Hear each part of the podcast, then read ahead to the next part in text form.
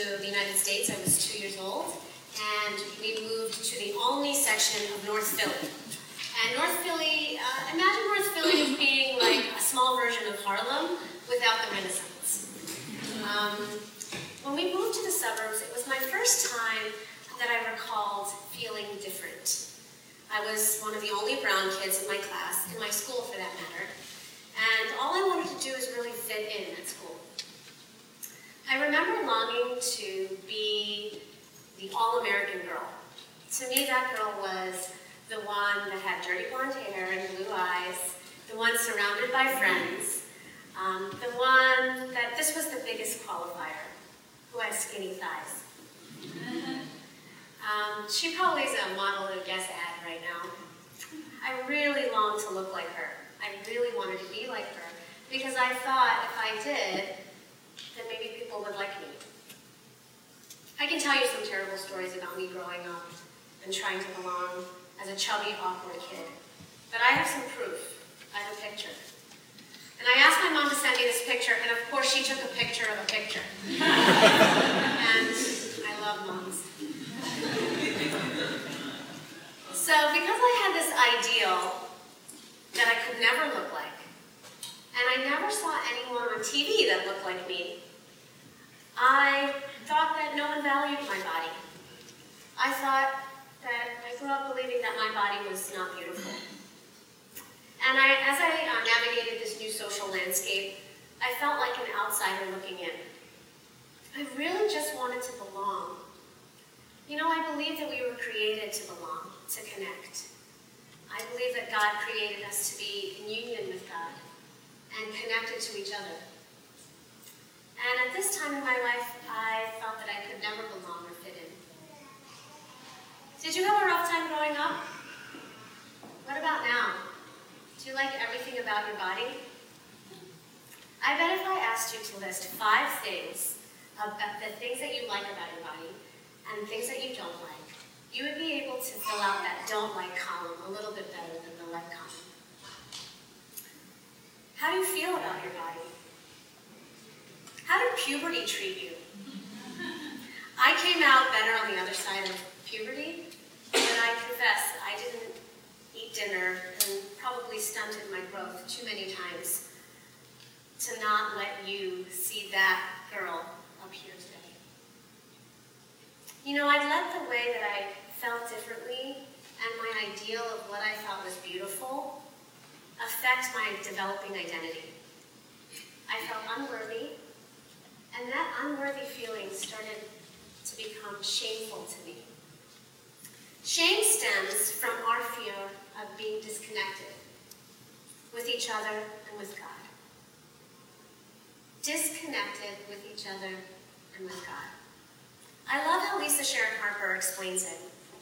At its heart, shame is fear that our failure, our shortcoming, our true selves make us unworthy of connection. The core lie of shame is that I'm not enough.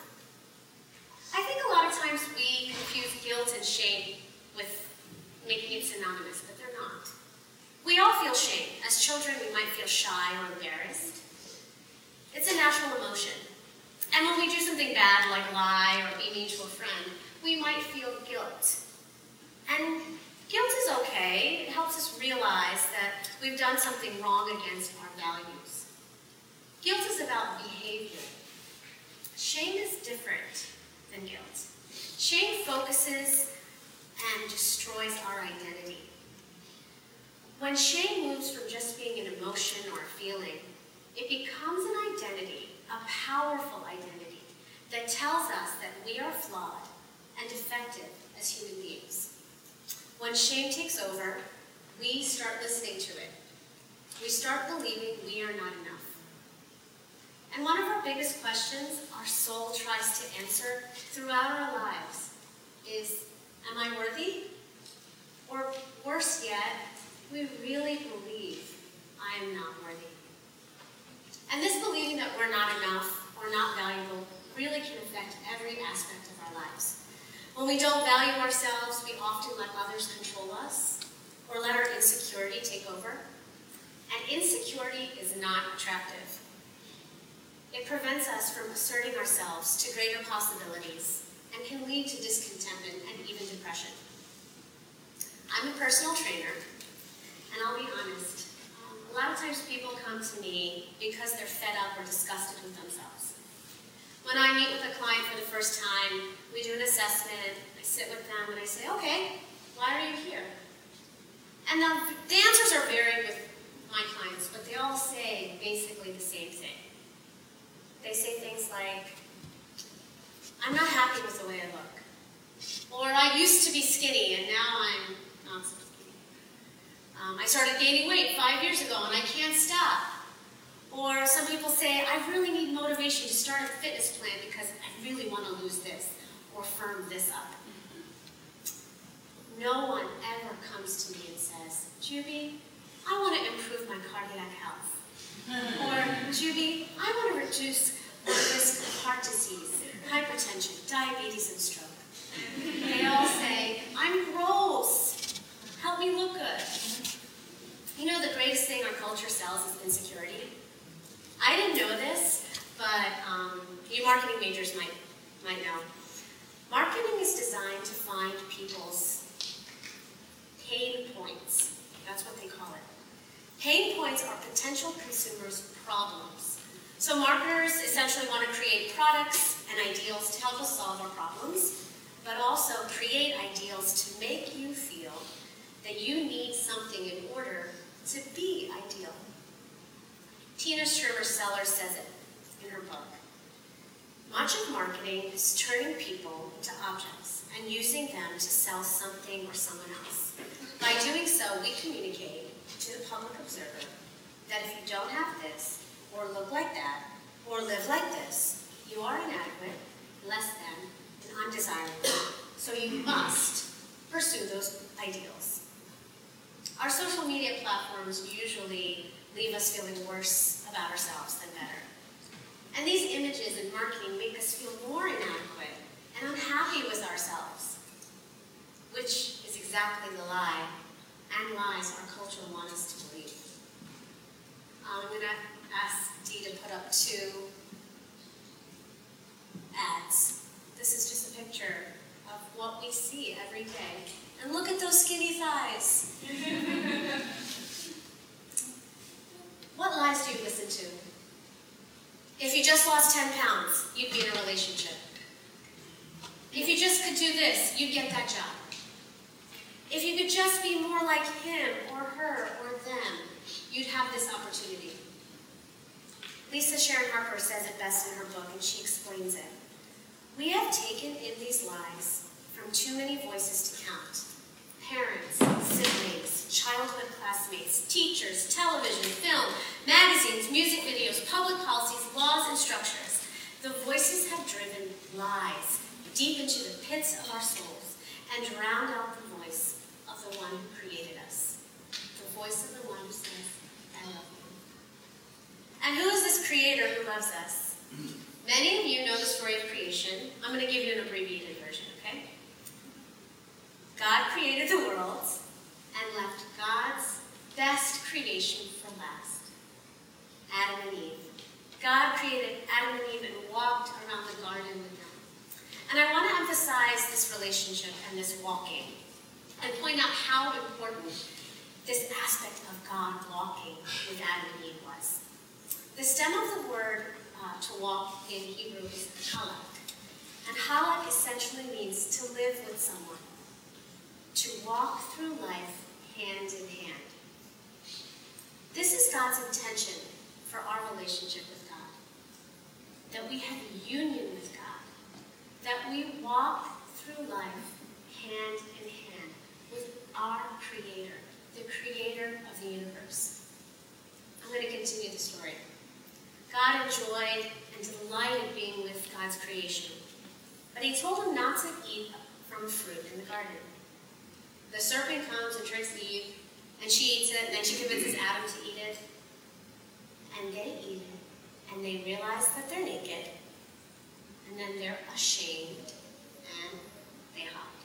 I'm going to let Scripture take it from here, okay? Read Genesis with me. Then the man and his wife heard the sound of the Lord God as he was walking in the garden in the cool of the day. And they hid from the Lord God among the trees of the garden. But the Lord God called to the man, Where are you? He answered, I heard you in the garden, and I was afraid because I was naked, so I hid. And he said, Who told you you were naked? Have you eaten from the tree that I commanded you not to eat from? Jonathan preached a sermon a few weeks ago um, on sin, and he used the same passage. And many times I've read this passage with God's voice of authority and judgment. But Jonathan says that's not how he sees it. He says, How I hear God is that God has a broken heart. God says, Oh my, who told you that? Who told you that you should feel ashamed for being naked? God's not condemning Adam and Eve for being naked. God is lamenting that his creation no longer wanted to walk with God, to halak with him. Adam and Eve retreat in shame and believe the lie that God no longer wants to be with them. And throughout Scripture, God continues to show us God wants union with. Another example is in Corinthians. Do you not know that your bodies are temples of the Holy Spirit, who is in you, whom you've received from God? You are not your own, you are bought at a price. Therefore, honor God with your bodies. You know, there's a joke between a few of my church friends um, that when someone offers us some indulgent treat or beverage and we're trying to make healthier choices, we get out of it by saying, Oh, I can't eat that. Don't you know my body's um, actually, what this scripture means is a little different. It used to be that people had to travel a long way to find God in the temple. Lots of travel. And God was found in that place. What Paul is saying here is that God doesn't need us to travel. God doesn't need us to go to Jerusalem to find God. Paul is saying here that God is in us, in our psyche, in our consciousness, whatever you call it. And if that's the case, it's a pretty good thing.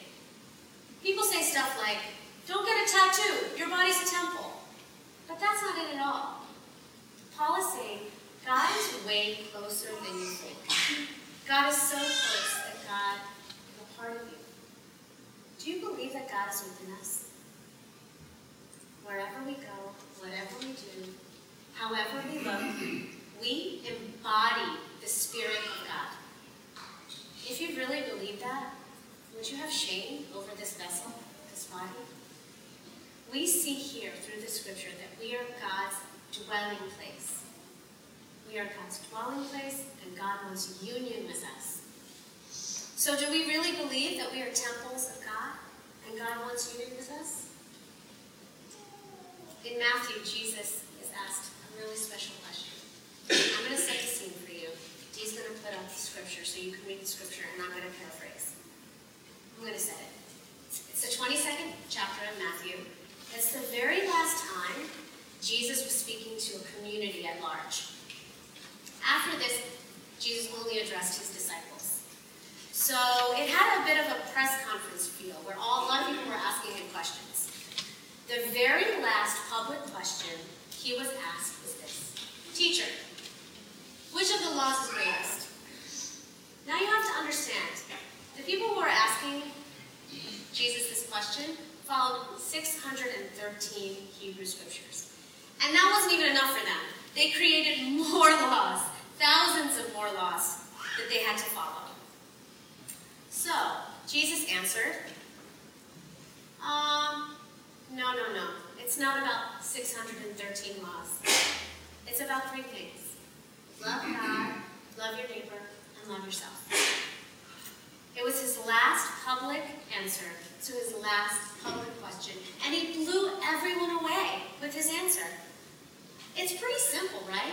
Love God, love your neighbor, love yourself. Being a follower of Jesus is simple, but it's not easy.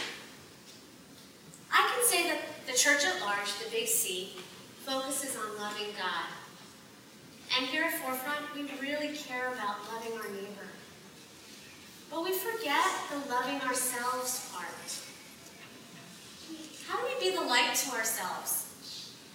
How do we acknowledge the lies that we tell ourselves, the shame that we feel, and the falsehoods we believe about ourselves? We've heard that a million times, right? Love your neighbor as yourself. You know what part we always skip? The yourself part. And why do we skip that yourself part? Because we're still in the garden hiding in shame. We're hiding in shame from a God who all God wants is union with us. All God wants is to dwell within us. And if we're going to live out this greatest commandment, we have to come out of hiding. We need to love ourselves first. Essentially, God wants us to have shalom, or be at peace with ourselves. We may know we're loved and believe it. We might even believe we're God's dwelling place. But we believe God's love through the way we see ourselves, through our lens. And that lens is marked with shame. So how can we reconcile ourselves with our bodies? How can we be the light to ourselves? I know many of you struggle with how you look or how you are. I know I still do.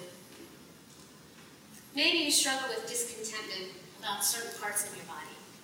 You're not tall enough, you're not thin enough, your waist isn't slender enough. Maybe you don't feel connected to your body because our binary culture hasn't made room for your growth and development. Maybe you feel like you've gotten out of control with your body. You have no idea how to reclaim it. Maybe you feel actually you're outwardly attractive. People have praised you for that, but you've been made to feel stupid all your life. Maybe with, you're frustrated with what your body could do, what it used to be able to do, that can no longer do anymore. And your abilities, your confidence in your abilities are lacking. Or maybe you just feel like you've let yourself go because of kids and work and life all taken over. So how do we fix this? How do we begin to love ourselves and all its flaws? Just like any self-discovery, it doesn't happen overnight. Just like any habit that you form, it doesn't happen overnight. I think we begin by practicing how to love ourselves. There are things we can change about ourselves. We can lose 10 pounds, we can try to get fit, but that doesn't change how we feel. The shame we feel, the lies we tell, we have to truly believe that we have a creator who loves us and wants to take that shame and expose those lies and remind us that God's intent for us is and always was union with God.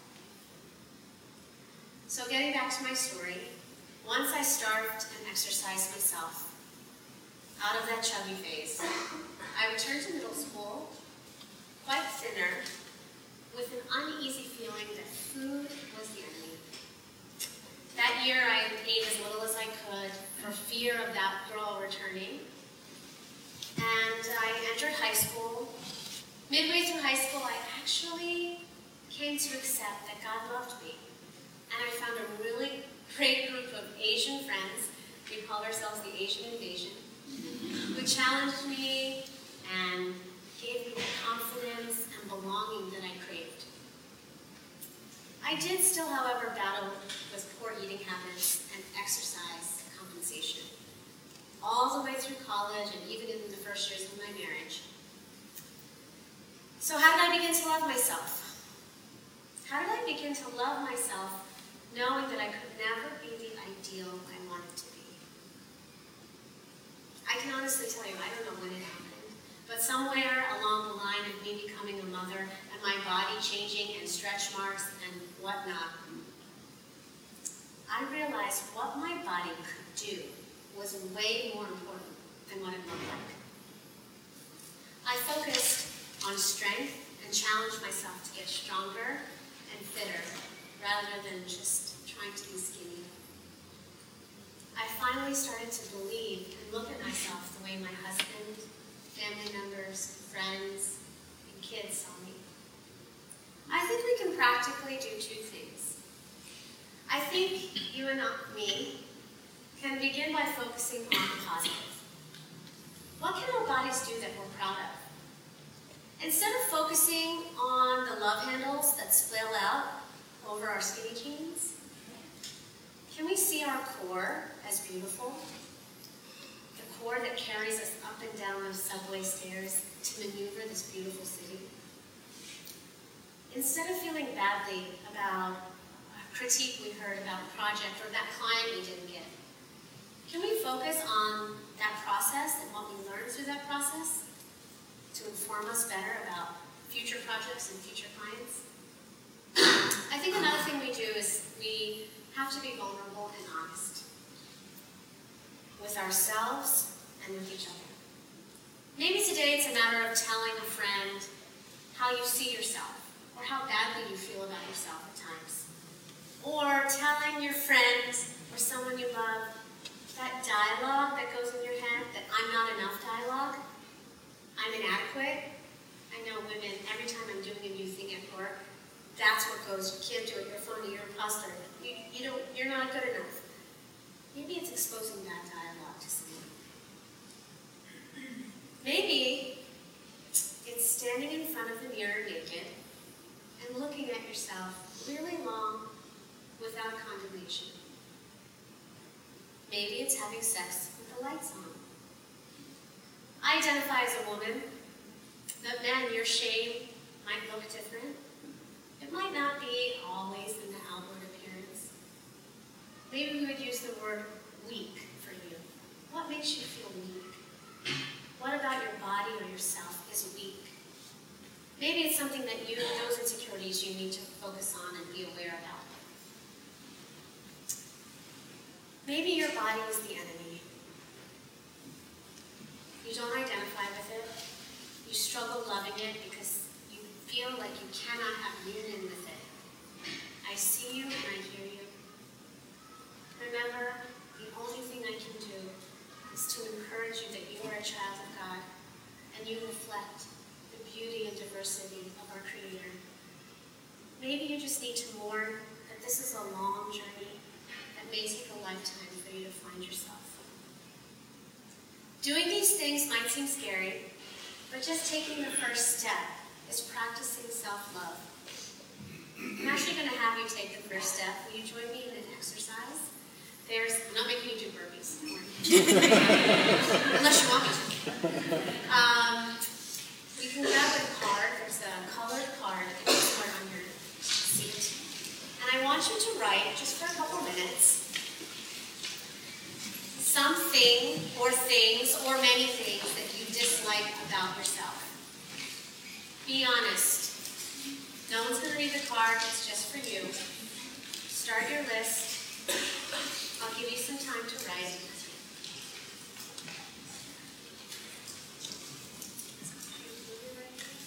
something, uh, the things that you don't like about yourself.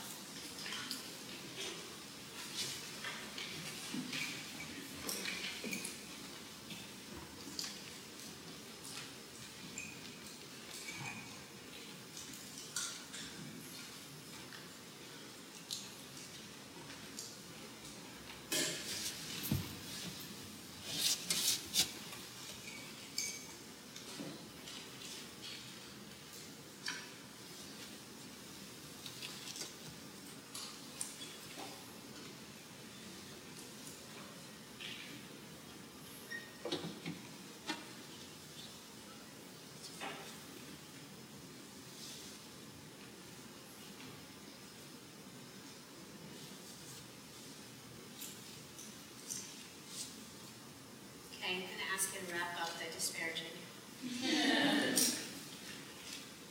now I want you to look at your card. Maybe you've written a couple things. And I want you to imagine the person that you love most in the world.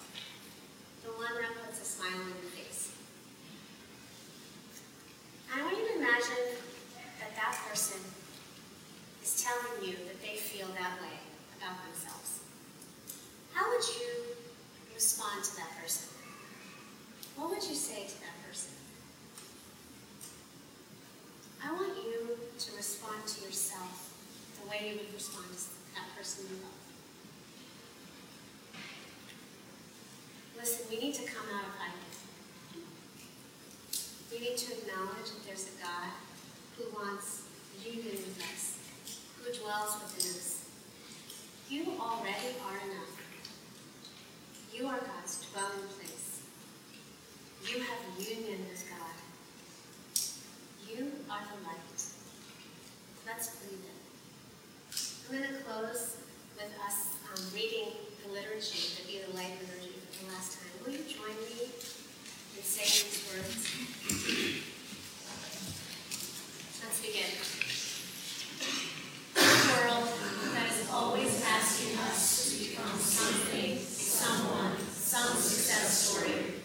In this place we say,